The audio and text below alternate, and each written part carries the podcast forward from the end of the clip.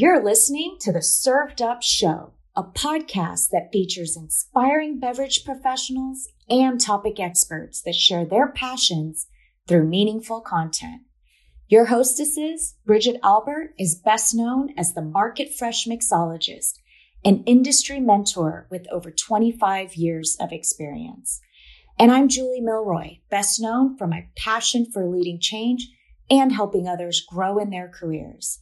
Grab a cocktail and sit back. Let's learn how we can make a positive impact in our industry.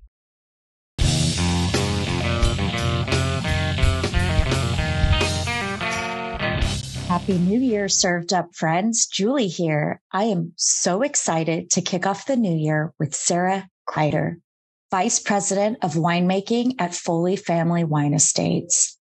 Sarah shares her journey and passion in the vineyards to the glass. Starting as a harvest intern at Ferrari Carano in 1995, Sarah made a full circle back in 2003 as assistant winemaker, quickly becoming winemaker and now leading all wine production at Foley Family Estates. Now sit back, grab your favorite glass of Ferrari Carano Sonoma Valley wine and get inspired. Welcome to Served Up. We are so excited to have you on the show today. Thank you so much for having me. I'm excited to be here as well. My goodness, you're so welcome. Could you tell our listeners a little bit of background about yourself and what brought you into the wine world? Okay. Um, it's funny because I've told this story a few times and I love this story because it wasn't, I kind of fell into the wine business. I um, was a biology major out of uh, Sonoma State University in college. And my first job out of college was working for the Pacific States Marine Fisheries Commission. And I was a, a biologist assistant. And the biologist at the time was doing a Pacific rockfish study. And so the big draggers on um, would go fishing all day, come to the docks, offload their haul. And the ladies on the fishing dock would sit there and fillet the fish and throw the fish carcass into a pile. And my job, uh, believe it or not, um, was it should have been on Mike Rowe's dirty job because it was pretty bad. Um, I had gloves on. I would pick up these fish carcasses and I would take a hacksaw to the head of the rockfish and I would take these ear bones out of the skull of the rockfish. And they had, they're called otoliths and they had rings like trees. So if these um, otoliths were getting smaller and smaller, our fish is, you know, our depletions were going down and we were depleting our resources in the ocean. But I would wear gloves and I would come home from work and I still smelt like fish on my hands. I would find a scale at dinner with my friends, like a little fish scale in my hair. And I'm like, oh my God, I just, it should have been, it was bad. I would like come home and I was like, I didn't go to college to cut fish. and I was like, I can't do this another day. I opened the newspaper and I said, I'm quitting. The next day I went in and I quit um, I opened the paper and Ferrari Carano Winery was hiring for their harvest intern. And it had already started. Harvest had already started, and their intern had started and quit. And I walked in and I was um, like replacing somebody that had already started. So it was like when I walked in at the winery, everything was already fermenting. Like there was apples and citrus and flowers and peaches and no fish smell anywhere. and I was like, oh my gosh, I like I just love the aromatics and I re I realized that I am a very aromatic person. I'm always paying attention to what I smell and taste. But I realized at that moment in that interview that wine is really biology. It's yeast converting sugar to alcohol and bacteria converting um, malic, la- uh, malic acid to lactic acid. And I realized that there is the beautiful science part of winemaking, but also the very creative aspect of the aromatics and flavors. And at the end of the day, when I would come home from work at the winery, I would have a bottle of wine instead of scales in my hair. so that was it. I was, That's a major upgrade. it, it was. And I have never looked back. And that was 28 years ago that was my very first harvest and I've loved every minute of it because I do believe the creative aspect, every vintage is different. And I feel like Mother Nature gives us different weather patterns and it's never the same vintage and it's always challenging. And I think you never get bored. I love it. Absolutely love it. That's wonderful. I mean, even though we do still need the biologists, you know, that, that will do the tough job of, you know, with the stinky fish. I'm so glad that you discovered wine. So, you know, tell us about that. So you go in as an intern and, and what was that journey like for you to start as an intern at Ferrari Carano and now be head winemaker of Foley Family Wine Estates? Okay. So from that point, I worked a harvest and I was only contracted for three months. Um, they ended up keeping me because I kept asking questions. I was curious and I was passionate. I was like, wow, this is amazing. I ended up working like a few years and then went to Jordan Winery. Um, and when I went to work at Jordan Winery, it was really Rob Davis was my true mentor because he was he what he taught me as a uh, mentor and um, as a winemaker am, uh, as I am today is that he really instilled in me about consistency in a product. You know, the you know, Jordan Cabernet is consistent, right? Jordan Cab, Jordan Cab. And so what he taught me is he taught me how to taste. I walked vineyards with him. I traveled internationally with him. I really, he was my true mentor on how to be focused on a brand, talk about a consistent product and being with Mother Nature, you know, giving us all these different um, weather patterns, still tr- being true to a consistent um, wine, so that you can, you know, if you have followers that love your wine, you want it to be something that people come back to year after year after year, and that does uh, resonate with some uh, a lot of people. Rob Davis was uh, very funny because he um, is a true friend of mine. I'm having lunch with him tomorrow but he um, asked, he's like, Sarah, you really need to go to Davis and get your degree in winemaking because there's a lot more chemistry as in winemaking along with biology. He goes, just go to Davis. It'll open more doors. You'll learn a little bit about these questions you keep asking me. and he's like, just go get your degree. So I did. I ended up leaving Jordan, got my degree.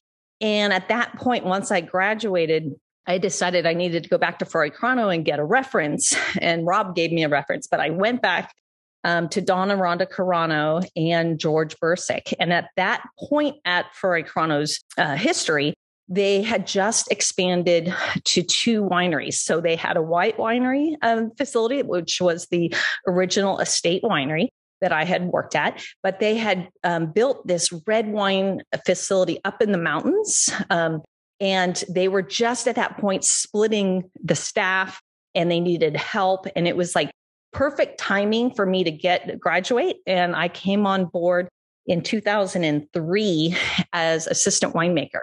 And at that point, I was working just on the white wines. And then there was a whole nother red winery facility separate. So what happened was I worked a few years with George as assistant winemaker and after three years, I think George Bursick gave notice and he left and started his own consulting business. And at that point, I became the white winery winemaker. So in 2006, I was just making the Fumé Blanc and the Chardonnays and making the rosés and all the white wines. And there was a gentleman who made all the red wines. He gave notice in 2013 and at that point, I had moved over to oversee both the red and the white facilities with my, I had women winemakers. I had two women winemakers at the red winery and two women winemakers at the white winery. And Don Aranda had um, also purchased a Pinot Noir facility in um, Lazy Creek in Anderson Valley. And I had two winemakers that were women there. So it was like seven of us, all winemakers that were all women and it was such a great avenue, great experience, and a good team. And at that point, I did that for quite a few years until Don Carano had passed away. Bless his soul, because I truly, he was a very, very generous, very sweet man that I will always cherish forever. And um, at once his passing, it was Rhonda and the children decided to sell. And that's when Bill Foley and Carol came on board and they purchased Ferrari Carano in 2020. And at that point, they were looking for a vice president of winemaking for all of their facilities. So at that point, I let go of the reins of Ferrari Carano, which I still um, oversee a little bit, but now I oversee all the wines under the Foley Family Wines portfolio, which is from Walla Walla, Washington to Oregon, all the way through California, Napa, Sonoma, all the way down to Santa Barbara. I've got a lot of hats, but it's been, you know, there's so many great winemakers and it's a good winemaking team that I work with. And it feels like they're amazing. And I, I truly enjoy them. And I think they make my job easy. That's really an incredible story. And I love, you know, when you mentioned like that team of women that was, you know, around you and that positive energy. Is that common in the wine um, industry? I think it's becoming more common. I think women are doing all kinds of things more than they have in the past. I think there's more, more women doctors and pilots and lawyers. I think we're just, it's just part of our society as a whole. And I, um, I mean, I don't get me wrong. I think there's great men winemakers in our portfolio and I cherish them and they bring a different element. Um, but it is, um, we had a really good team, all women at that point. That's that's really wonderful and and it's it's lovely lovely to hear. I mean, I just heard something about that too. Like, you know, we need the men and the woman, right? But it's um it's so uh, lovely to hear a story where where there's you know just this big community of women because you don't you don't hear that often um you know and I, I like what you said about you know just having that consistency in product right? In in your in your brand and your wine. So you know that if you have a ferrari carano fume you know what to expect um, from that fume what are some ways that you manage that from your position of vp of winemaking overseeing all these wineries that all have different styles different varietals from different regions? Like how do you kind of manage that making sure that you guys are true to that profile that you're looking for? And and are there you know any words of wisdom on on how you manage that with all the various estates? I um i absolutely there's a way um you know mother nature does give you different weather patterns. One year it's a little cool one year it's a little warmer and you know but one of the things that i think that is the fundamental aspect of being consistent is having the same source of fruit and so the Fume Blanc, you have the same vineyards. We, you know, the the land um, holdings that Foley owns, you know, like Lancaster Cabernet. We have our Lancaster Estate vineyards, Chalk Hill. There's the Chalk Hill Vineyard.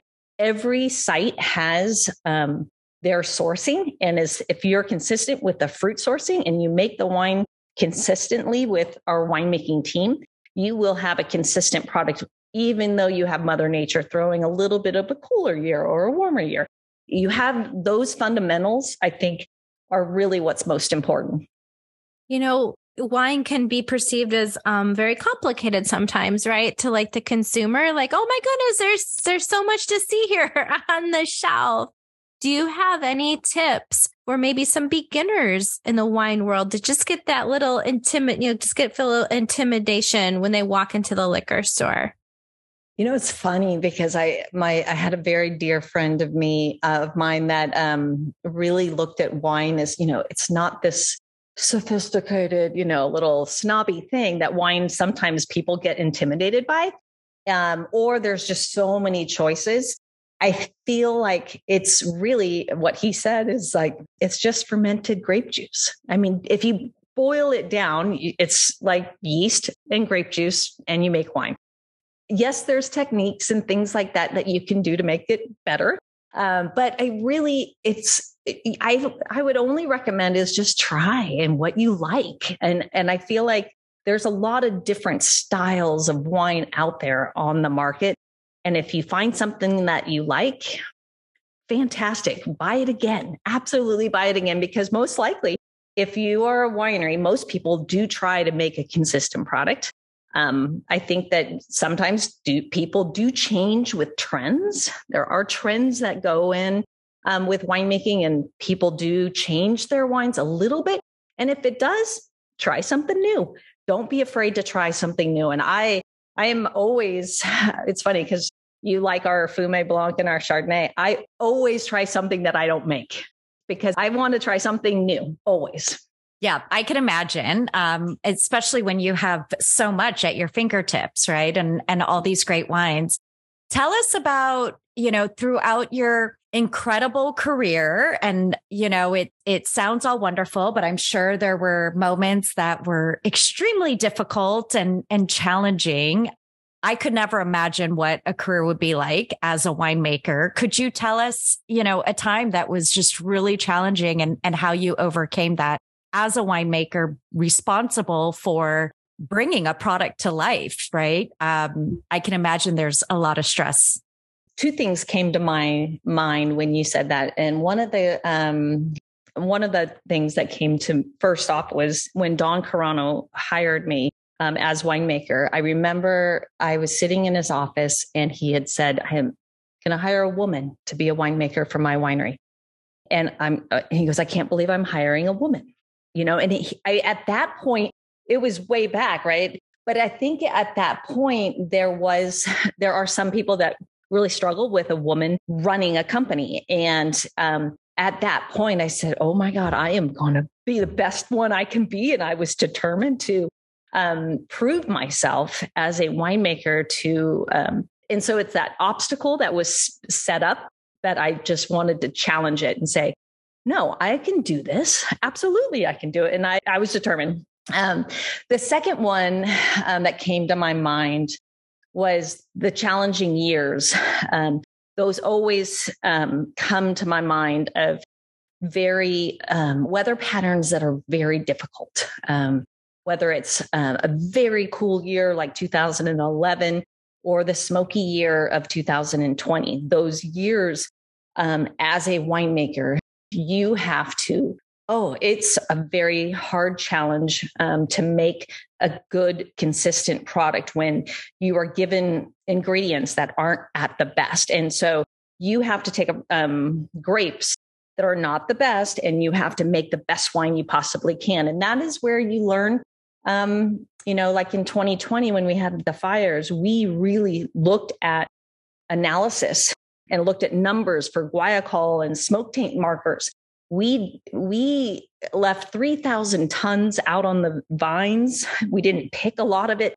We sold thousands, um, hundreds of thousands of gallons on the bulk market because we didn't want to use the we didn't want to bottle anything that was smoky um, those years are very, very challenging. And those, that will always be. I think they're, they're, that's makes you a, a better winemaker when you learn from those events that happen and you just move forward.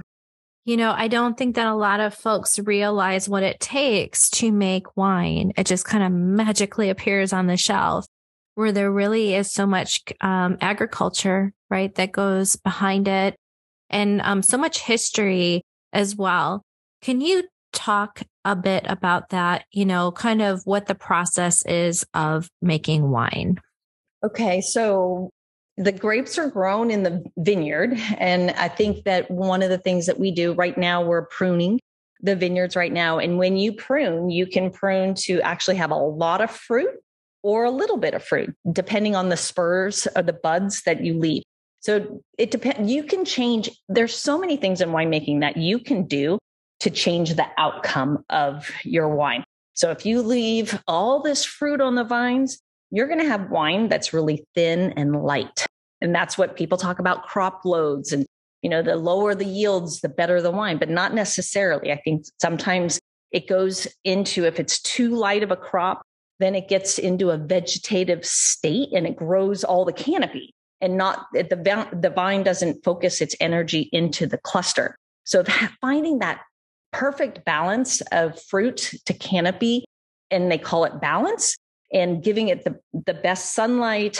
And the sunflex is what I call it. I like sunflex into the berries because it ripens the fruit without it being uh, green or sunburned. Um, and one of the things I think with like Cabernet, um, the the stage of how it develops in on the vine, it goes from bell pepper, then it goes to herbal, then it goes to like this bramble wild berry, then it goes to cherry, then it goes to like a plum, blackberry, and then to a prune and to a raisin.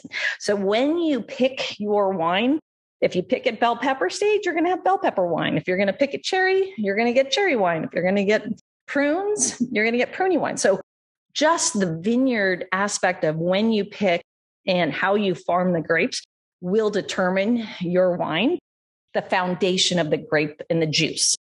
Then in winemaking, there's so many things that you can do. Um, like in Sauvignon Blanc, the yeast that you use um, if uh, you have different pathways. So, in believe it or not, there's uh, catalogs of yeast. Like you can get all these different types of yeast strains. There's Merlot yeast, there's Sauvignon Blanc yeast, there's Cabernet yeast, there's Chardonnay yeast. But for like Sauvignon Blanc, you can get a yeast that will take a pathway from bell peppers to lemon lime grapefruit. And so just the yeast, you can take the same juice and use a strain of um, yeast that will make it smell like bell peppers. So depending on the yeast strain that you use can make your wine different as well. And then if you use stainless steel or barrels, oh, and then the barrels. Are you going to use American oak, French oak, Hungarian oak, um, light toast, heavy toast? Oh, there's so many parameters. And that's the creative part of winemaking is there's so many things that you can do to make your wines the end product what you want it to be and i that's the the passion part of it that i love because and the beauty of how unique each wine can be in the end so that is the most simplest way I've heard anybody describe how to make wine. It's like, oh, everybody can do it, but I recognize how much work goes into that, but it's it's such a great explanation. So thank you for that. Could you talk a little bit and and I know 2020 that was just crazy, right? With, with the fires. And I know that's like the F word. We don't want to talk about that, you know, when we're out in the vineyards, but it, it's just, it was just crazy to see how one vineyard and one estate didn't get touched and like the neighboring estate was completely burnt up right and and i think that that was really big in in sonoma could you talk a little bit about how that happens how the fire just kind of sporadically went yeah. to different areas? So we had the fires and the lightning storm that came through, and it was dry lightning, and um, it literally sparked all these little baby fires. Um, and the wind, it came down to the wind. The wind just you could not control um, the spread of the fire, and there were so many um, different fires. The lightning complex there were so many different fires that there was not enough manpower to handle it. So depending on what direction your the wind was going is where the fire went or didn't go. That's why some vineyards were fine and some were not. Um, I think as an industry, it was one of the most difficult um, vintages. I know that we ended up sending out for analysis smoke taint markers on all grapes before we made a decision to pick. And then the everybody else did the same thing. Every winery, every so the labs, these outside labs that actually could do this technology of testing the grapes, they were like at first they were like, "Oh yeah, 3 days turnaround time." It ended up getting so they got inundated with so many samples that it was a month out for analysis. And you needed to make decisions in picking and you couldn't even depend on the outside labs anymore. So we ended up as Foley. We purchased the same equipment. We ha- we can do all our internal testing now because we still are going to have fires. We still want to know do we pick and spend the labor and the money to pick or do we not take an insurance claim? So at this point, we have an uh, in-house uh, GC mass spec that does all our smoke taint analysis, and it is fabulous to be able to have that um, technology in house to make some decisions quicker. And and it's interesting because that year, you know, the white wines are are fine. I think the white wines turned out okay because the smoke molecules actually went on the skins hmm. and you press it really quick and just the juice came out and they were the wines were fine. It was when you ferment on the skins with the red grapes, that that smoke molecule just comes out of solution. And you wow. had wines that just almost like bologna or smoked salmon or ashtray. Um, there's a hmm. bitter tannin that comes through on the smoky wines. We tried, we tried our very best blocks and like the reserve wines that you always try. It's like, oh, at least can we try a little bit? We tried to make wine and we, at the minute it started um, in the crusher destemmer, we knew. We're like, yep, it's smoky because it just aromatically came out wow. so quick. And not the cool, like smoky cocktail trend that's going on. We couldn't couldn't go that route, right? With the mm. smokiness. Well, you know what's interesting that you say that is because um, we have actually purchased some wines um, recently. We because what I try to do with the winemakers is I always try to try to do competitive sets. There are some wineries and um, companies that did bottle up some wines, and we did a lineup of wines of smoky 2020 wines. Um, and what I found is some winemakers are more sensitive to, to others. We all have genetic chemical markers that uh, chemical receptors in our palates that some people are more sensitive to smoke and some people aren't. And I think there are wines out there that you can hand, that handled the smoke better than others, depending on the varietal. We found that like um, Petit Verdot and Pinot Noir and Sangiovese and Syrah generally have a higher affinity for smoke pickup, where Cabernet isn't so bad. So depending on the varietal too, that changes it. So super interesting. You know, I'm I'm definitely from the cocktail world, more the spirit world. So as we're talking, I'm definitely, you know, um learning. And with that, I would love to get your perspective on, you know, what you love most about the wine culture as an industry? I think what I love is the aromatics and the sensory aspect of it, just because I mean, I, on a side note, I collect gin. You're talking about your cocktails. I am a fanatic about gins and all the botanicals, and oh, I just, they're so different and unique. And um, I think I love food and wine and um, when it comes to the end of the day, having a meal with your family and friends with a glass of wine or a bottle of wine with a wonderful meal, that lifestyle of enjoying life.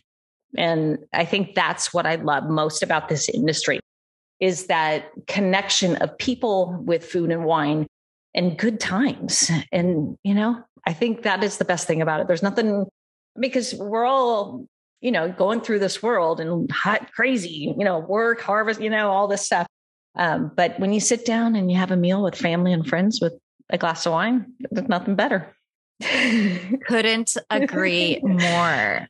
Couldn't agree more. Um, so talk to us. I'm really curious because I know that this vintage, um, we couldn't I had promised the team, I had promised Angie that we weren't going to bug you until after harvest to get you on. So we gave you plenty of time to get through harvest.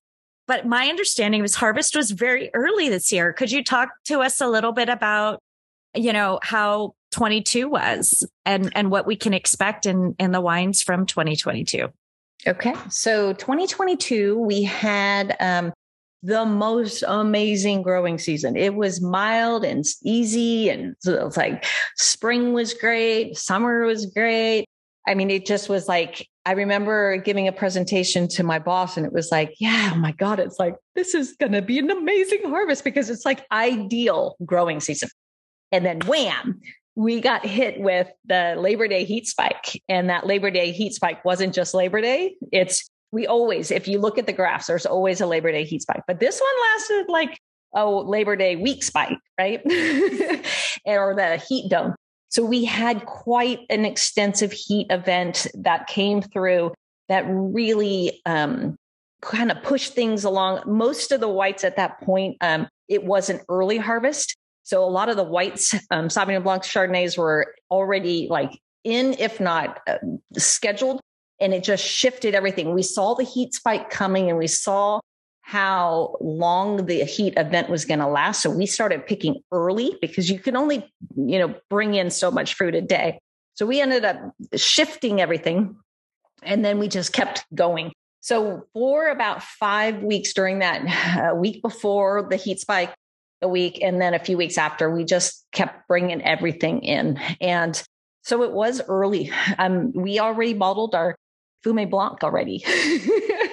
and it's shocking because it just, it came in early. We fermented it, we blended it, and we got it ready. And um, so the red wines, I think some of the things about the red wines, um, we wanted a little bit more hang time and we just, you know, you had to pick it because it was some of that dehydration. There was a little bit less fruit. And so we did get some of that. But I think um, you still had to pick with dehydrated fruit because you didn't want to lose the fruit.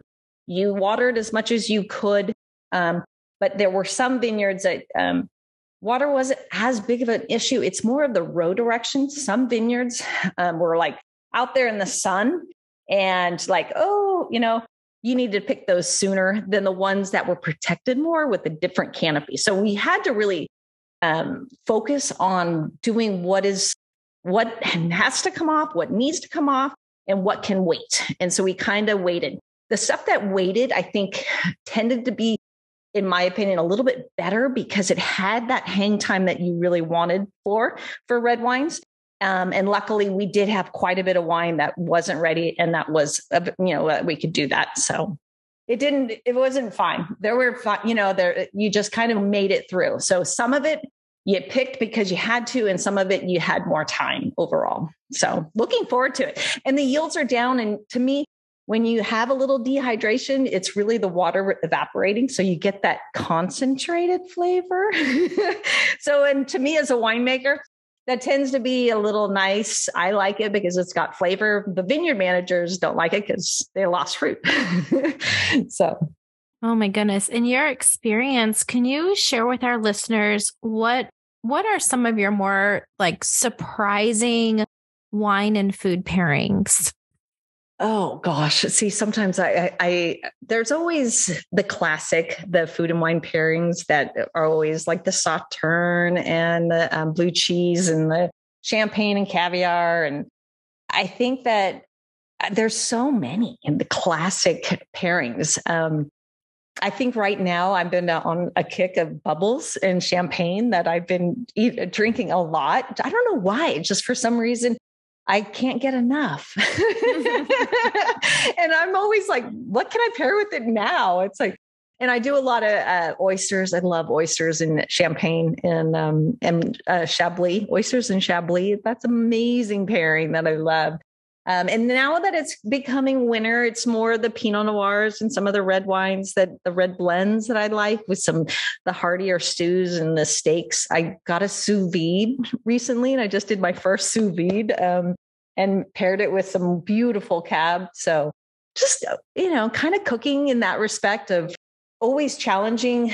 I tend to do these fun cooking dinners that one night I'm doing all like I'll do Germany or I'll do Japan and then I'll, and like everything from appetizer, salad, and entree. I'll do a whole evening and then I try to get some of the wines. And I do it for fun just because I like to cook. I love to cook and I like the different flavors. So I always try to mix it up with also getting some of the wines that would pair with that kind of meal. I love that. I always say, you know, why stick to just one wine? Have many, right? So that you can play around with all the different flavors. I always say, you know, I always have like my go to everyday wine that I just, if I need a glass of wine, it's my go to for you. And I know you try to expand outside of your portfolio, but what is, and I, and I do understand that, you know, there's seasons for wine and, and what you feel like. What is your go-to wine now? I know you just said bubblies and champagne. Um, is, is that it? Or is there something else that's kind of your everyday wine? Um, so the champagne has been my everyday wine lately.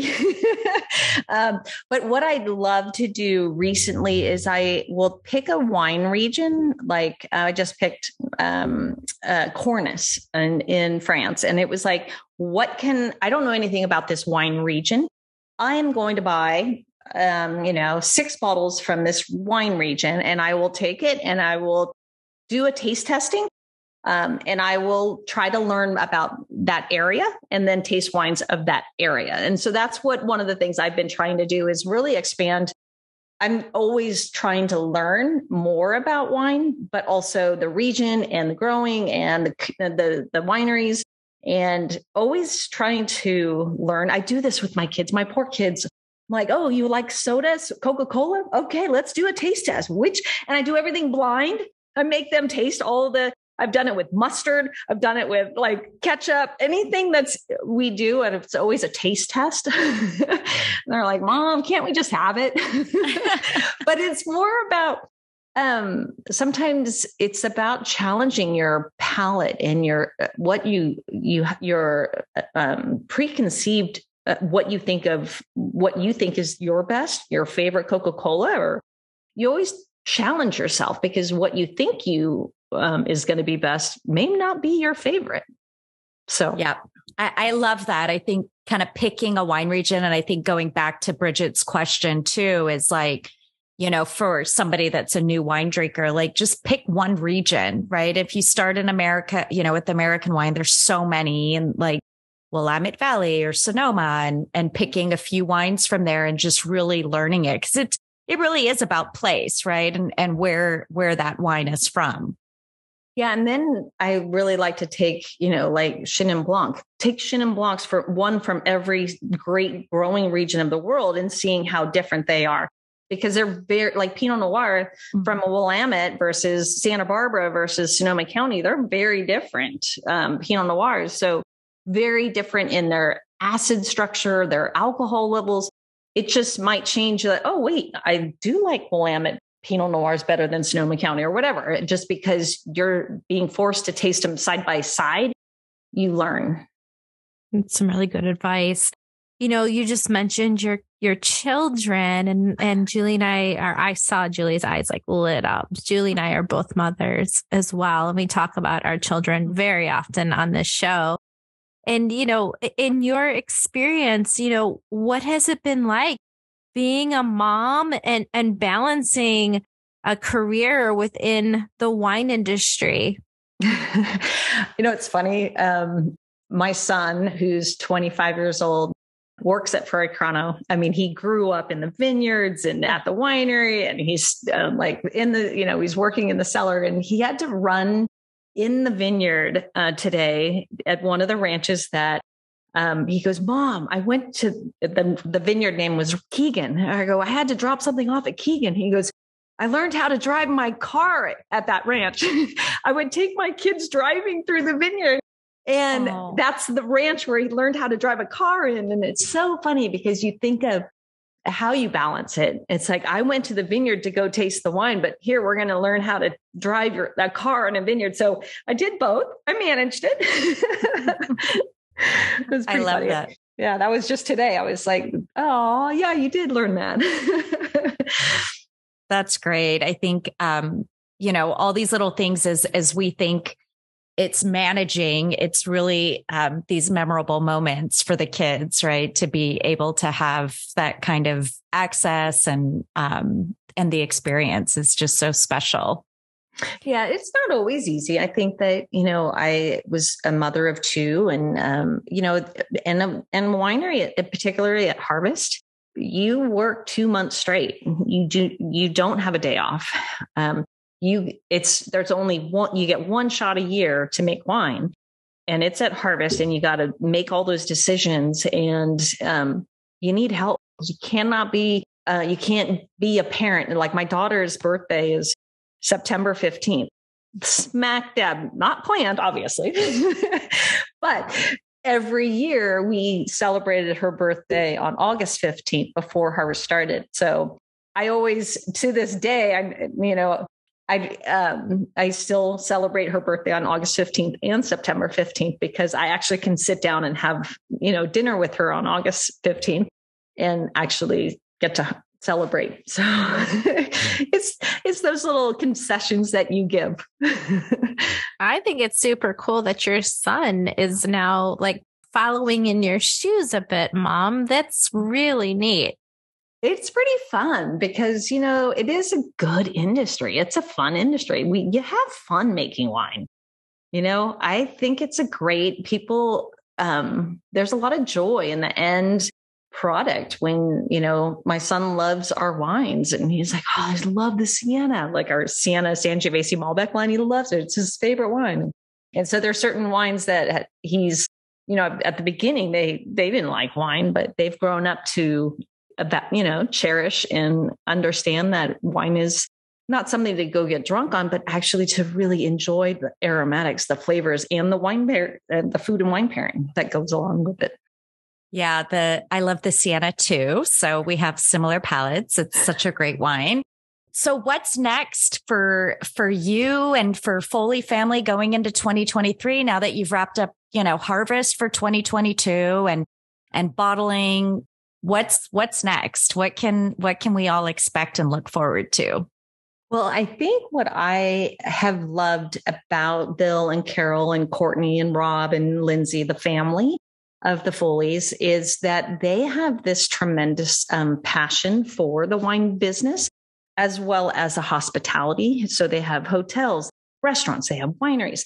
And what I look forward to is since I've been um, an employee with them, they have acquired Chateau Saint Jean in Sonoma, and mm-hmm. they've also just acquired Silverado just a few months ago in Napa and they uh, will continue to purchase because they are an acquisition company or family that they love um, opportunities to um, put jewels in their crown or whatever.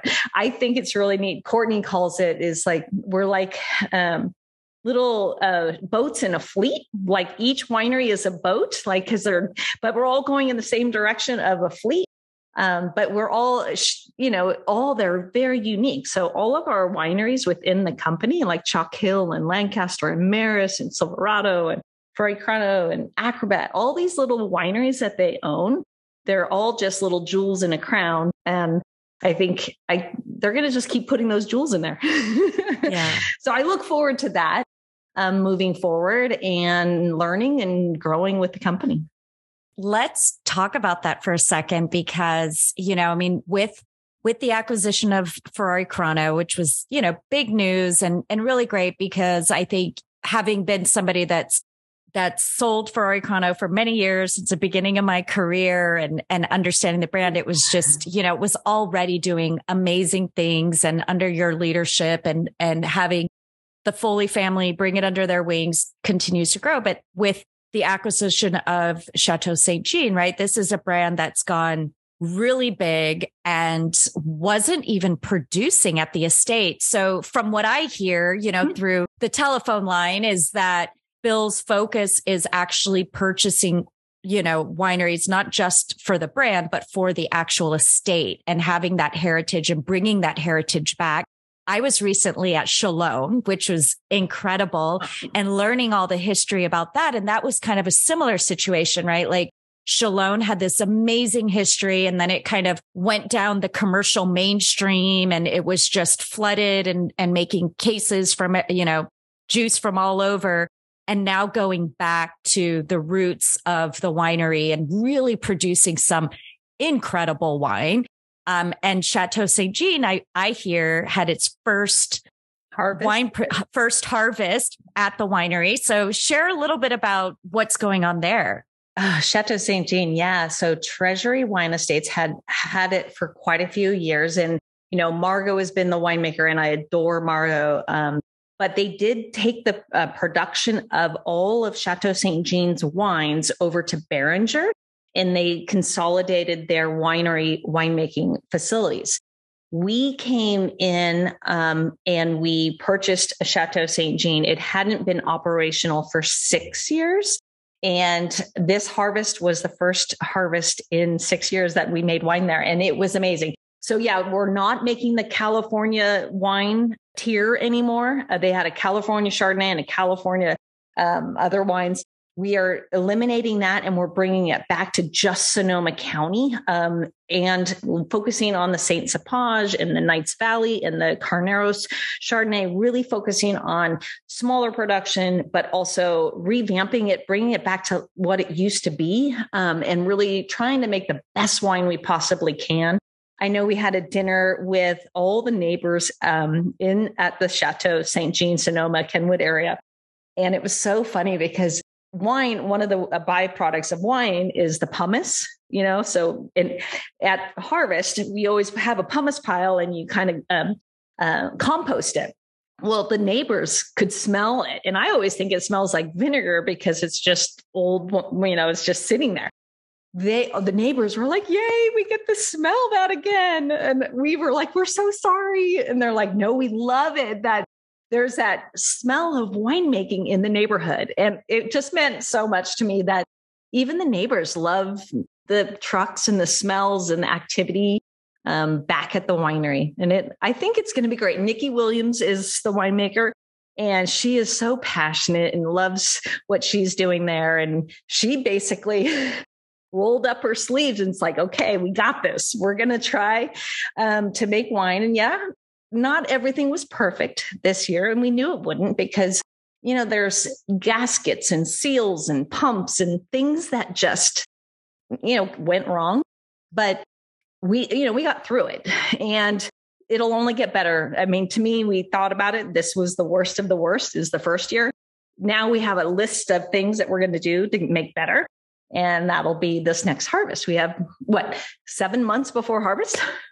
So we got to do it again. yeah.